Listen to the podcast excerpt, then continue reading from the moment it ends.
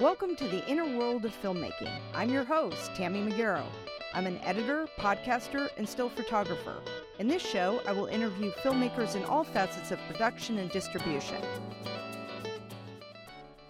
Today, we're talking about the role of the assistant editor with Kyle Boberg, who's worked on independent features like The Donor Party, Nuked, and Shelby Oaks. Welcome to the show, Kyle. Glad to be here. Very excited. So, why don't I always like to start with what is somebody's journey into becoming an editor, and even if that was the road that they thought they were going to be on, um, how did you get started? Well, I definitely didn't think I was gonna do this for like throughout school or and everything. Uh, the first time that I like even really found out an edit bay exists was when I started working uh, for Illini Productions, which I went to the University of Illinois and it was their video department for their athletic department. So uh, it was mostly student run. We definitely had like our supervisors were like full time employees, but like the students would like go shoot and edit stuff. Um, and I was most excited for shooting because that meant I got to be like on the sidelines of like football and basketball games. Uh, but yeah, once I started like making a highlight video on the Avid, I was like super sucked in. Like time flew by. Um, it was like something I really, really enjoyed. So I was like, oh, okay, this is what I want to do for like a career. Because originally I thought I wanted to be a, a teacher, but uh, I was like, no, I like this more. yeah, and what an opportunity to start on the Avid. Yeah, absolutely. I mean, I've heard a lot of podcasts, and it's always kind of like I started at like some like a studio or production house and they like I'd like sneak in at night kind of thing to do it but they just let me yeah they just let the students do what they wanted in a way like as long as you were making something that was good you could go in there um, as much as you wanted. So yeah that was like a really cool learning experience. Yeah because i heard that it's very different from premiere and the other programs so it's kind of a, a, a learning curve that's not so intuitive. Is that your experience? Well, I guess this would be your only experience. Uh, how did you feel like going from Avid to Premiere? Um, so it was weird. So I worked for uh, University of Illinois, and that was Avid, and then I went to the University of Houston, and that was Final Cut, which oh. was before I think it was seven before they like changed everything, and that was really in- intuitive, and I liked that.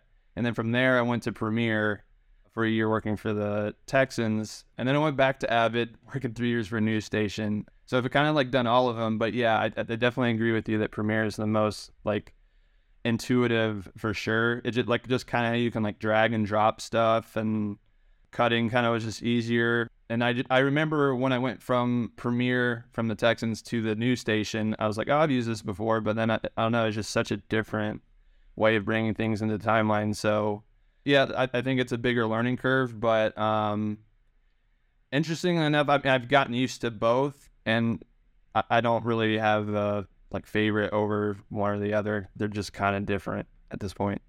So, what brought you to LA and then becoming an assistant editor? What was your first gig, and how did you get here from Houston? Like a lot of people, like COVID kind of changed a lot of things. So I was a videographer uh, and an editor for a school district, and uh, my girlfriend actually got like relocated for her job, and uh, so I wanted to like follow her out there. Basically, made a plan for like a year of like I need to save money, I need to network because I only knew literally one person in LA other than her and then also just make sure that I'm like I know what I'm doing. And so I signed up for like master the workflow to kind of know how to do it. I joined a couple like online like classes, so like Sven Pape's uh, go-to editor course, and then uh, Zach Arnold's like optimize yourself.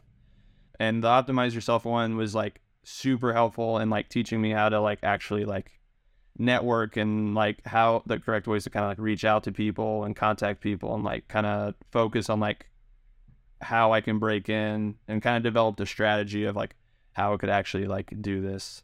And so I had met my uh, assistant Patrick, who I've worked with on like three films. I had met him like six months in Optimize Yourself, and I'd like seen his like credits, and I like really liked his work and everything. Um, and so I just reached out to him because he was from from St. Louis, and so he had like done the like leap himself. And so I was like just asking for tips and everything. And we talked for like an hour and a half on Zoom and like just really like hit it off, just both being from the Midwest and I don't know, just kind of really gelled. And so, you know, several mo- more months went by, just kept kind of doing my plan or whatever. And then three days before I was about to like leave, uh, he posted on the the group chat on uh, Optimize saying he was looking for an assistant.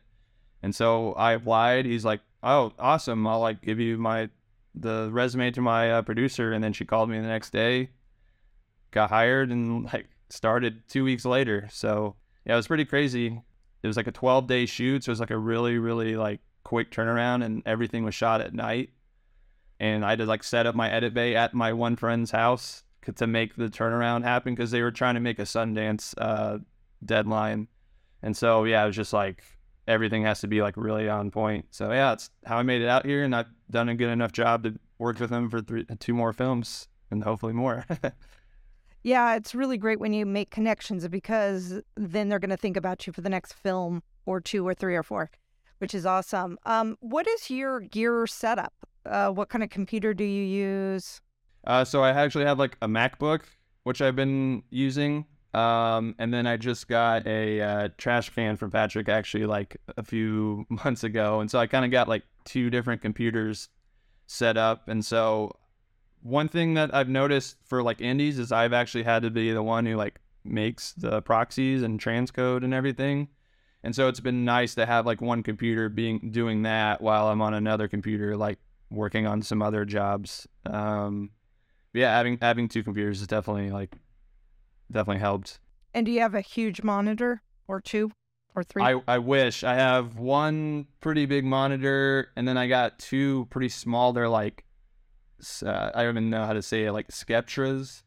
They're not the best like monitors, and then yeah, then I have my laptop. I would like to upgrade uh, for sure. Um, so Script Sync, uh, can you just walk me through what you do there and how that works? Yeah, so it's a program on Avid, and so you basically get a script from like the script supervisor, and you kind of match it with the scenes that you have worked on. So you'll import like a like a text file, and you'll have like portions of the script that you have to kind of like break down, and then uh, let's say you have your wide shot, your you know both cameras pointing for the like medium shots or whatever and then you just kind of go through the script and you match like what what they're saying. So that way like once the editor is like working through stuff and i think it's the most beneficial during like say the director's cut when the director's kind of watching he's like hey i want to see this take from like this line can you pull that up real quick? And it allows you to just kind of very quickly find where it is in the script and pull up the the clips that you want. Wow that's pretty amazing um, did it take you a lot to a lot of time to learn that? You learned it on the job. Did you watch a course on it? How did you get into knowing how to do that? Uh, Master of the Workflow showed me kind of how to do it, uh, but it's it is really easy. Like you can learn it in about thirty minutes. It's just pretty tedious, um, especially like if there's if you're like on a comedy and there's like improv going, that can kind of be daunting because you have to kind of type in like the additions, and it kind of depends on your editor. I mean, if uh, Patrick's kind of like as long as it's sort of within the range or whatever, you're good. Um, but I know some other editors like really want it to be like very meticulous and everything. So, so why don't you walk us through the workflow of an assistant editor, and you can use uh, Shelby Oaks as your example. Like, what do you start with? Like, let's just pretend it's the beginning of the project how do you organize your bins? Like, wh- what do you do when you start? And what are some of the steps? Anything that you could tell us just on uh, what an assistant editor does, using that as the example. Yeah. So you start off.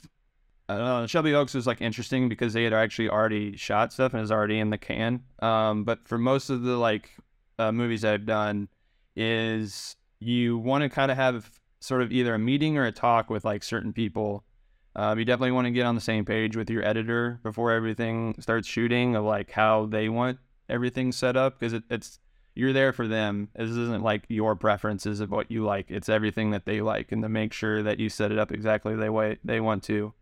Um, and then you also want to. I'm most consistently in uh, communication with like the script supervisor um, and sometimes like the sound mixer because I want to make sure I also am getting the sound. But like the script supervisor is really the person who like is your kind of like eyes and ears on set and like really lets you know like how the shooting went and all that. And so once you you know have good contact with them, they'll start shooting and you start getting your dailies. And so for me, I would have to they would send them or I would have to go pick up the drive bring that back, and then start transcoding them. And so kind of that takes a while. And then once that's transcoded, then you start bringing it into the the Avid, and you start organizing it. And the way that I would do it is be like in frame view. So let's say like we're on scene one. I would set it up with like, all right, let's say like three takes for the wide shot, four takes for the medium, like A shot, three takes for the medium B shot. And you just kind of go in a line down um, and kind of once you set up all that, then that's when I do script sync by going through each take over and over again. And like once you're going through that, the way Patrick would want it is as soon as they say like action, you hit like a green marker so he knows like that's where it starts. And then kind of go through and sometimes they'll like start over or something like the the actor actress like have a flub or whatever. And so they're like, "Oh, we'll stop and then I would put you put like a, a red marker to kind of signal like oh it's stopped, and then the green when it goes and everything. And then if there's anything uh, that I found like interesting or something that kind of Patrick should like pay attention to, then I would put like a white like marker for him. And then once all that's done, he would like me to put like what he called like a cam roll, which is just all the footage from like that one scene on like a timeline. And so he could probably just, you know, go through it pretty easily to find stuff. And so you just do that for like however many shoot days you have. Mine have been about 18 usually, so mine have been pretty quick. And so once all that's done, you're kind of the first time that I worked with Patrick, that's all I was focused on was just setting things up and we're all like just making sure everything is running smoothly and I'm making sure I'm in communication with like the script supervisor if there's anything that like doesn't make sense, like hey, I'm missing this kind of clip that you said was listed or I have this but you didn't list it and just like make sure that you're really just making sure that you're always getting stuff and staying on top of that. That's the only time you can like have them like if they know that they missed something or something something is wrong, they can correct it while they're on set. I mean, if they're done shooting, that makes it way way harder. And so editors just kind of setting up the scenes and cutting them as you're like sending them once shooting is done then you get to kind of like the uh, like editor's cut. Some people call it like assembly cut. It kind of depends on what your editor who they wanted to call it. But um, and that's when they start asking you for like doing the sound effects work, maybe uh, doing some music. I know a lot of their editors do it like doing their own music. So, but Patrick will kind of ask me like, "Hey, get these kind of soundtracks from these movies." Usually, that's how he likes to do it and then that's kind of when you also maybe do your sort of like temp VFX work um, to kind of prepare the cut to kind of show to the editor or to the director, and then you go to director's cut and then a producer's cut, and just kind of sort of just kind of constantly adjusting the cut. Um, a lot of times, editors will be like, "Hey, can you find like a shot of someone smiling or something or just because something that like I I know like the project well, so they know I can like go in and find something quick while they're continuing to work. Kind of do that, and you're exporting cuts um, for producers or the director or whatever on like Frame.io is like what we used. Uh, and then once you get it locked, which means like you know done, then you start doing your turnovers and sending certain files to like each production house so they can kind of prepare for like color uh, sound effects, like music, you know, professional VFX, that sort of thing. Um, and yeah, just that's just kind of go back and forth until it's all done. So, a uh, couple things. Um, let's talk about markers. I I love that you color coordinate coordinate the different types of markers. Can you just walk me through the different types? Like you said, green for it's starting, red for it stops, and then white for, hey, this is a good one. Any other marker colors that you put in the timeline? Um, I think the only one with my other editor that worked with, like Grant, he, th- he would use like a blue marker to kind of note like something that was like funny or interesting and like the comedies we like worked on. It's I, I feel like my the marking is pretty bare bones compared to like some other things that I've just kind of seen like shadowing people that I don't, I don't really remember that well. Like I've seen some just being marked up like crazy, but yeah, for Patrick it's pretty simple of just yeah, green is the scene is starting, red is, is done, and then white is something interesting. Um, and then what about uh, coloring the timeline? Do you, I you had mentioned that you've colored for some and not for others, but when coloring, is there any kind of uh, thought process? Is it just a different color for each scene, or other colors that you use?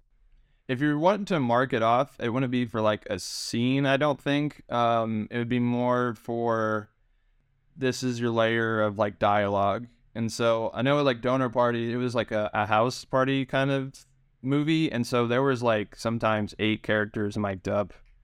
Um, and that was, it's like a good way to kind of just keep track of like all those mics because you, are getting these like huge layers of audio.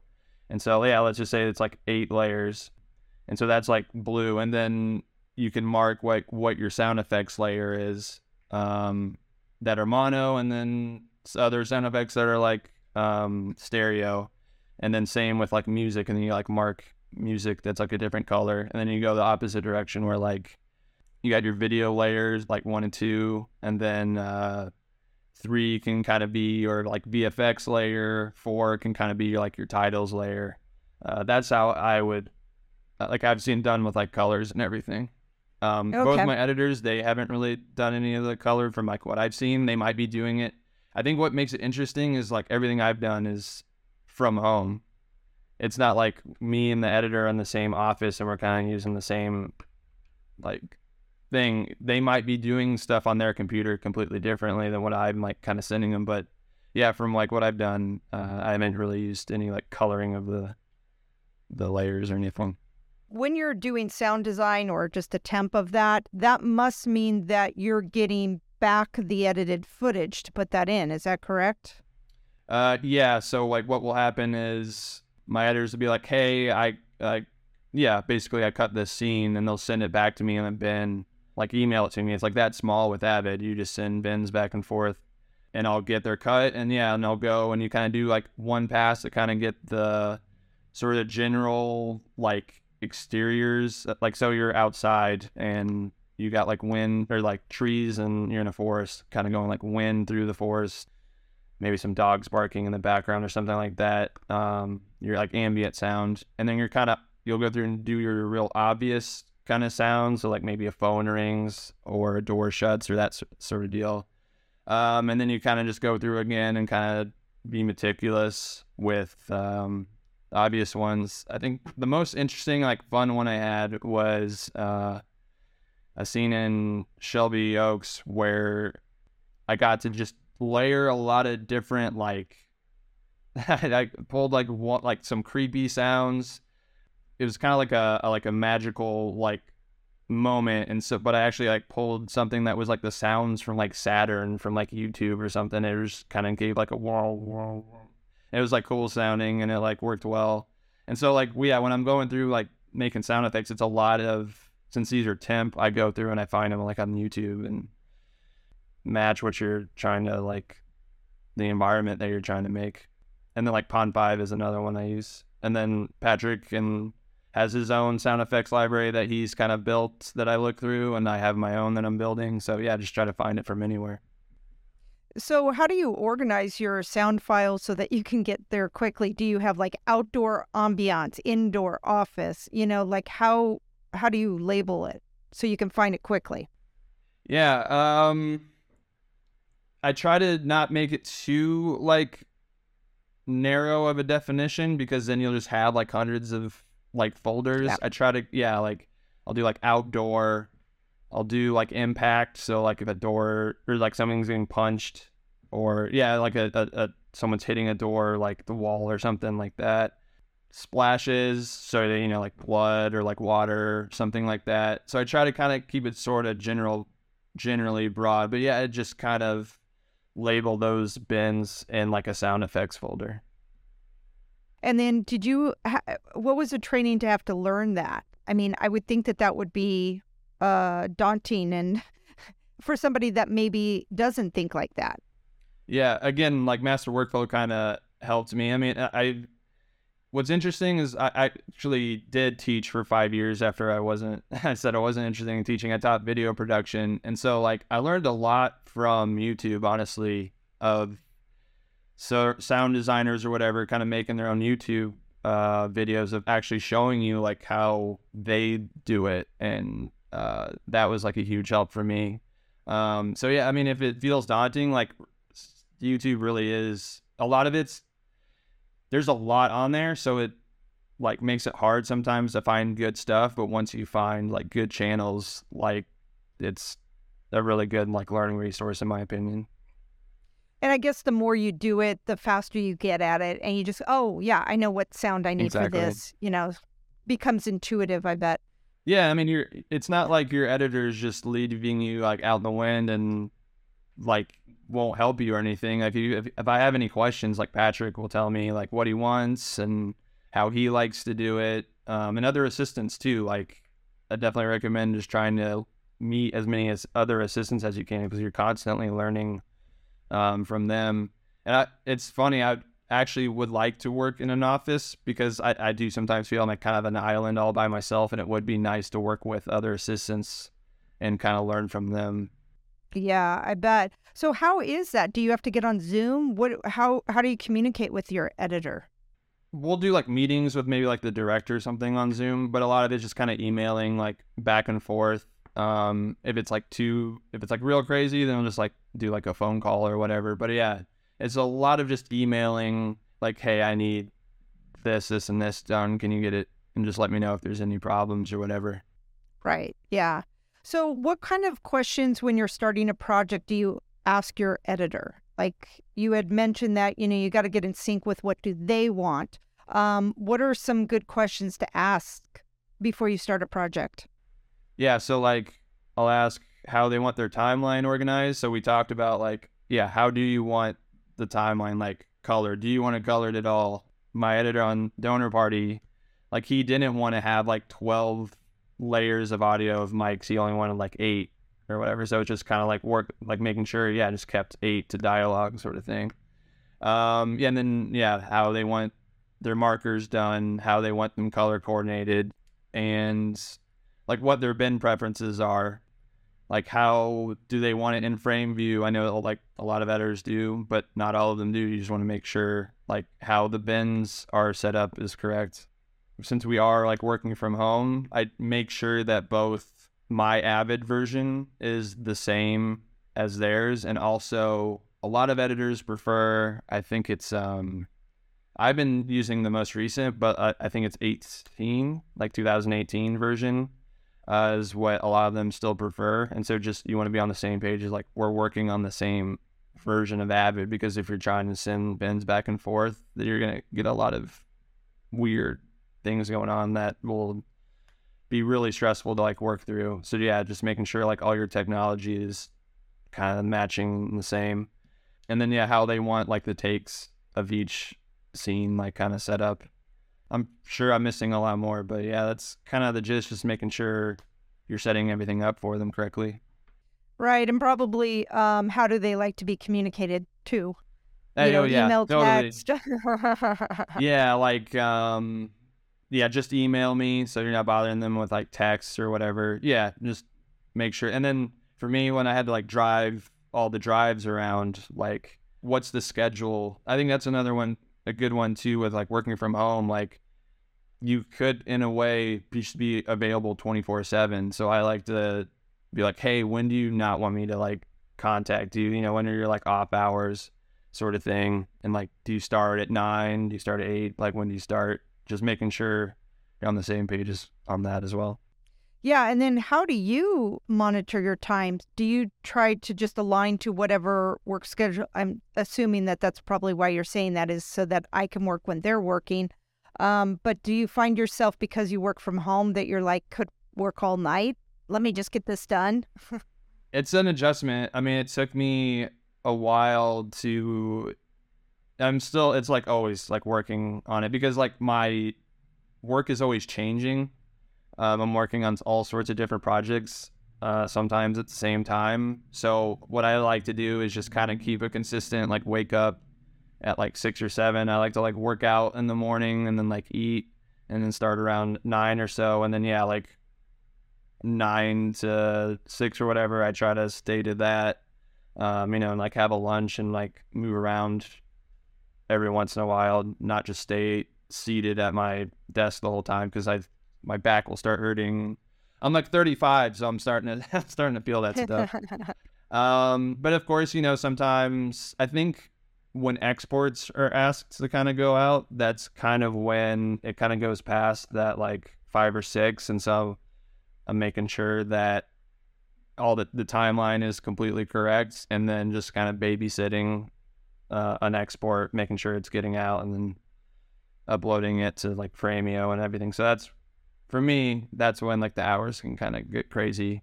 Um, but yeah, I just like to have a consistent schedule because if I start going all over the place, I just I feel unorganized and that makes me anxious. So yeah, I like try to have a good, steady, consistent schedule.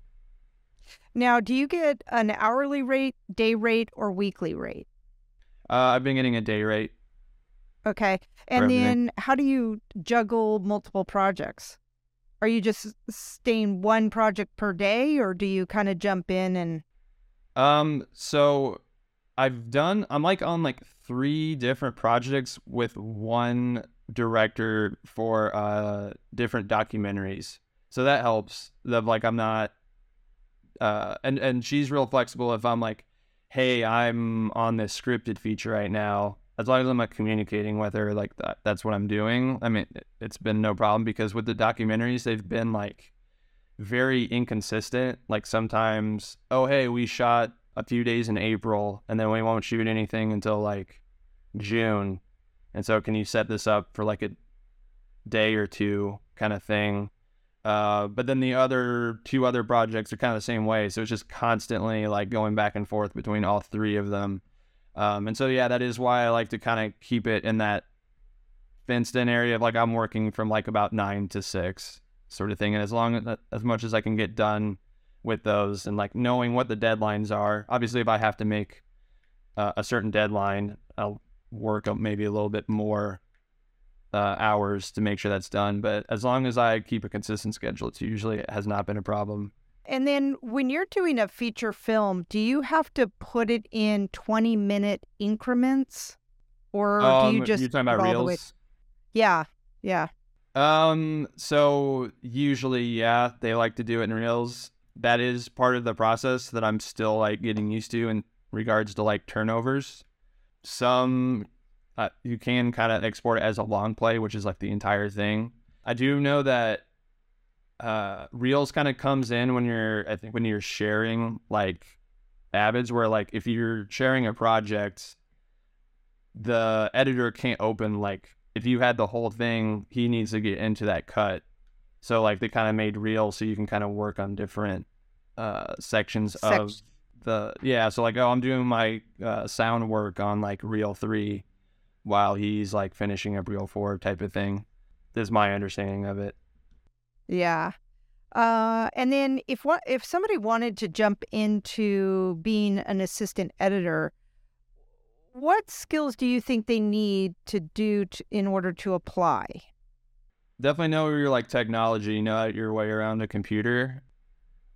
A lot of times, I've been my own IT on a lot of these project. That's a lot of it. Is just like you're just constantly troubleshooting like certain issues, which that's like the most stressful part because you have a schedule that you want to like stay on, and if you're spending a lot of time trying to figure out a technical issue, you're just getting farther and farther behind. So that gets kind of uh, scary. Know the Avid? Do you think that? Yeah, um... yeah, yeah. Like know your programs for sure, and it's like it is like harder and harder to like oh I just know Avid kind of thing. It's it feels like knowing all the ones I know have become really useful to like get certain jobs. Most of the stuff I've worked on, like the documentaries, have been on Premiere, and then the scripted stuff has been on Avid.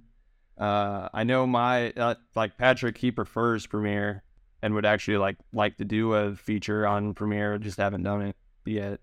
Um, but yeah, definitely know that stuff, and like just kind of have a knowledge of like movies and TV shows and like kind of how they're made. I think you just don't want to focus on this little niche of like I know these few things as an assistant. Like I think it helps that like I had all my like, sort of documentary experience like helps me like if I need to my editors after like working with them for a while have started letting me cut scenes and stuff.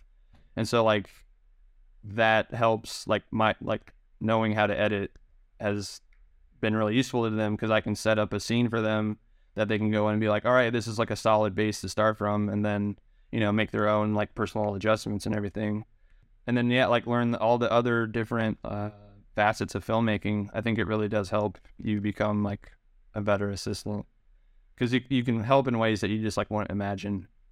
Uh, how do you get on the roster? Oh, that's fun.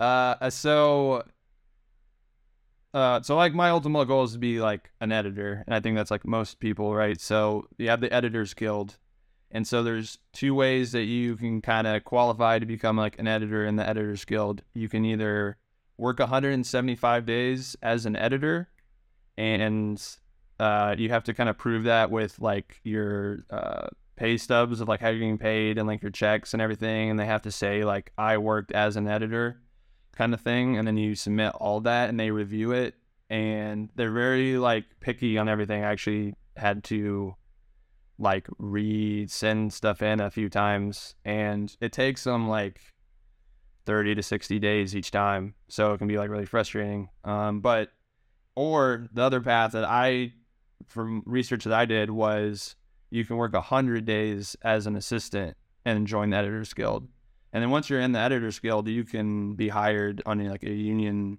show to like edit if you know technically. That's kind of the path that I took. Now you can kind of sort of get trapped in the assistant editor role, like stuck, and like people find it hard to make that leap up to editor. Uh, and then what projects are you working on now, if you want to share anything?